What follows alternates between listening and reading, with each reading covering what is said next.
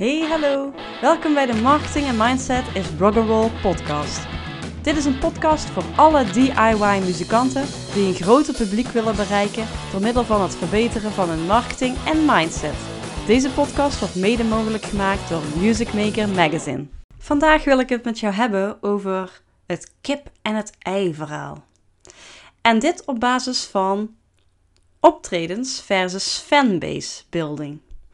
Want ik merk dat heel veel muzikanten willen natuurlijk hun fanbase opbouwen door uh, optredens. Dat, dat je ergens speelt, dat nieuwe mensen jou ontdekken en dat die uiteindelijk fan worden. Nou, en de muzikanten die daar echt hun uh, ja, hoop op hebben gegooid, zijn tijdens corona natuurlijk echt, uh, ja, die hebben een enorm probleem. Corona, geen optredens en hoe kun je dan je fanbase opbouwen? Maar ook in niet-coronatijden is het kip aan het ei verhaal met betrekking tot optredens versus fanbase uh, niet heel handig. Want, um, nou ja, jij probeert optredens te krijgen en daar heb je dus natuurlijk programmeurs voor nodig, die um, überhaupt al reageren op jouw e-mail. Ja, en die zijn juist op zoek naar een volle zaal. Dus die zal, zullen vooral acts en artiesten boeken waarvan zij denken, die trekken veel volk. Nou ja, de meeste programmeurs. Natuurlijk zijn er allerlei projecten en plekken waar je ook als uh, ja, op basis van talentontwikkeling kan optreden.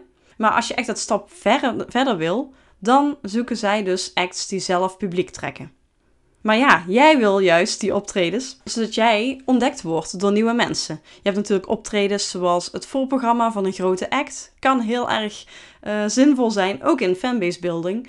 Een optreden op festivals en ga zo maar door. Dus er is van alles nog wat, wat, je kan doen waar je kan optreden, zodat nieuwe mensen jou ontdekken. Maar dan moet je wel dus die optredens zien te scoren. En dat is vaak lastig. Ik merkte zelf ook, uh, toen wij zelf nog niet aan actief fanbase building deden, dat, er, ja, dat je heel vaak ook geen antwoord krijgt van programmeurs. Dat je überhaupt helemaal geen antwoord krijgt op je mails. En dat is natuurlijk heel frustrerend. Nou ja, dit hele proces wordt een stuk gemakkelijker als je zelf uh, zorgt voor jouw naamsbekendheid en zelf je fanbase gaat opbouwen. En dan zul je merken dat optredens ook naar jou toe komen. Dat heb ik echt enorm gemerkt met mijn band. Toen wij dus uh, meer actief inzetten op ons eigen fanbase building, uh, kregen we ook steeds meer optredens die naar ons toe kwamen. Zelfs in coronatijd. Dus uh, ja, dat was, we waren zelf ook daar heel erg verrast door. Maar er kwamen dus zelfs in coronatijd optredens naar ons toe. Hoe lekker is dat? Dat je niet super als een gek hoeft te mailen naar programmeurs. Dat je ook eens een keer iets naar jou toe voelt komen. Dat het net lijkt alsof dat zomaar gebeurt. Dat gebeurt natuurlijk niet zomaar. Als een optreden naar jou toe komt, is er iets goed, goeds aan de hand op, op het gebied van naamsbekendheid, zichtbaarheid. Ja, ze willen jou en ze denken van, hé, hey, dit past goed in ons plaatje. En eventueel, dit trekt ook echt extra bezoekers, want daar gaat het natuurlijk uiteindelijk om. Nou, en hoe kun je dit kip en ei verhaal doorbreken? Dit probleem, hoe kun je dit doorbreken? Nou, met online marketing onder andere. Je kunt met online marketing um, ja, zelf groeien in je fanbase. En natuurlijk, dit kost nog natuurlijk even tijd. Dit gebeurt niet meteen. Uh, je moet daar dus consistent in zijn en slim in, in gaan. En ook de tijd voor uh, uittrekken natuurlijk. Dus ook in coronatijd kun je hier juist mee aan de slag gaan, zodat jij straks, als uh, de vele optredens weer mogen plaatsvinden, dat jij dan in de picture staat bij de programmeurs. En als jij ze dan mailt, dat ze dan alleen al aan de naam van jou als, als afzender al ja, een belletje gaat rinkelen, waardoor ze dus denken, hé, hey, dat mailtje ga ik openen. Dat is al heel belangrijk natuurlijk. Naamsbekendheid helpt daar enorm bij. En als je vervolgens als ze dat mailtje hebben geopend en daarin ook kunt vertellen wat voor een fanbase je al tot nu toe hebt opgebouwd. Misschien heb je heel specifieke cijfers over de fanbase in de regio waar het event plaatsvindt.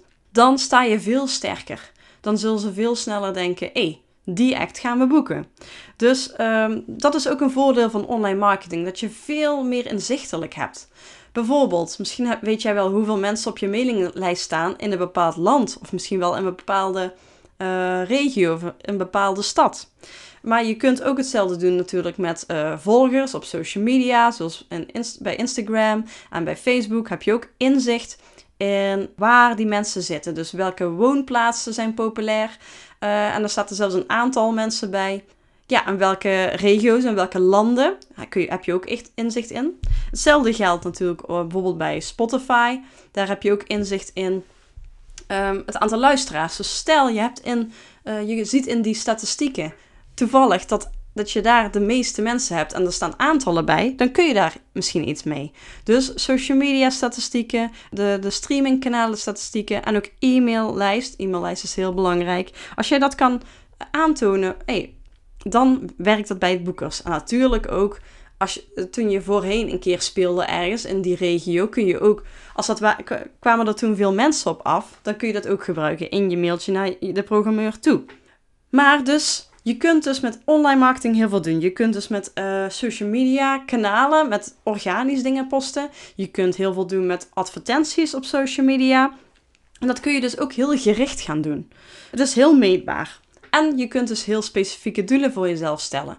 Want wat bijvoorbeeld heel gebruikelijk is, hè, was in ieder geval, dat mensen als zij voor het eerst naar een bepaald land gaan, dan spelen ze daar een tour. Dus ze gaan een aantal shows doen, bijvoorbeeld in Spanje, ik zeg maar iets.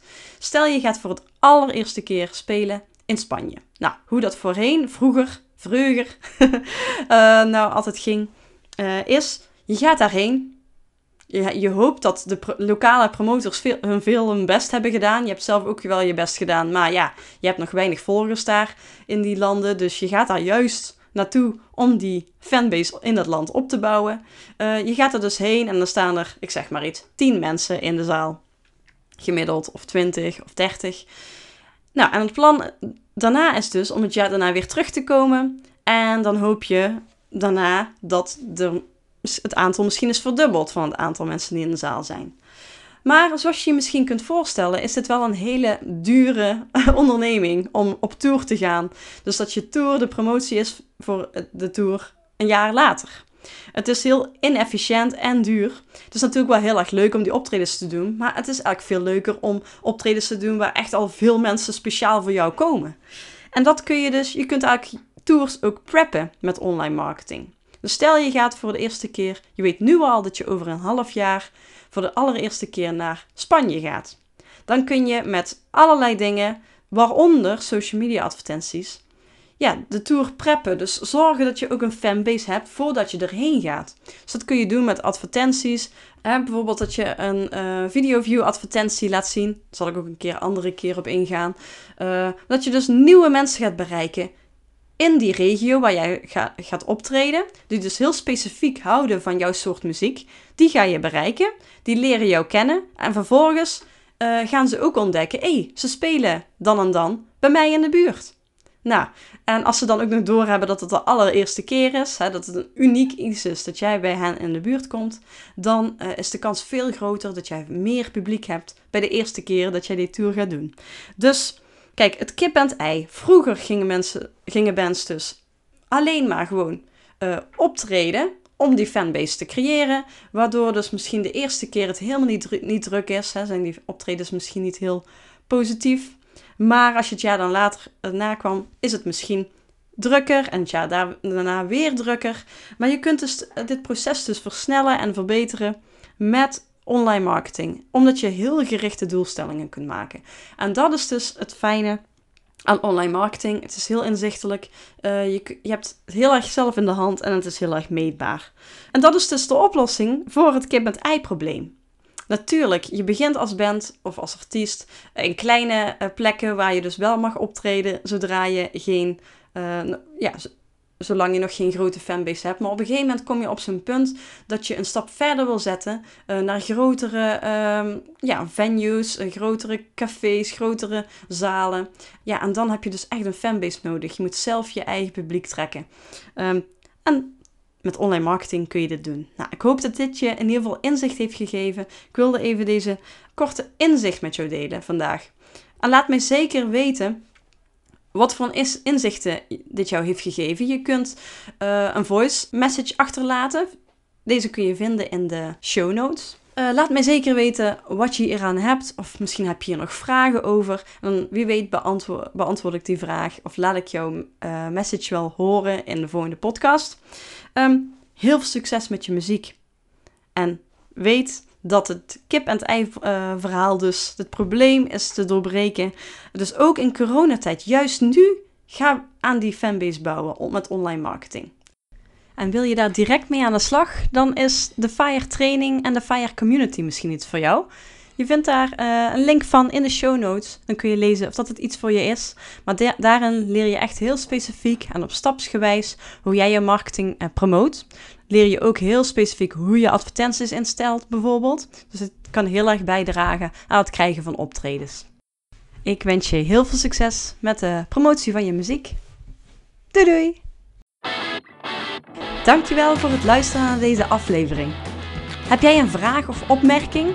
Wil je iets weten of juist jouw eigen ervaring of kennis delen? Ik nodig je dolgraag uit om een voice message achter te laten via de link in de show notes. En wie weet kom jij dan wel in de volgende podcast. Deze podcast wordt mede mogelijk gemaakt door Music Maker Magazine. Mis geen aflevering door je te abonneren op deze podcast in jouw favoriete podcast app.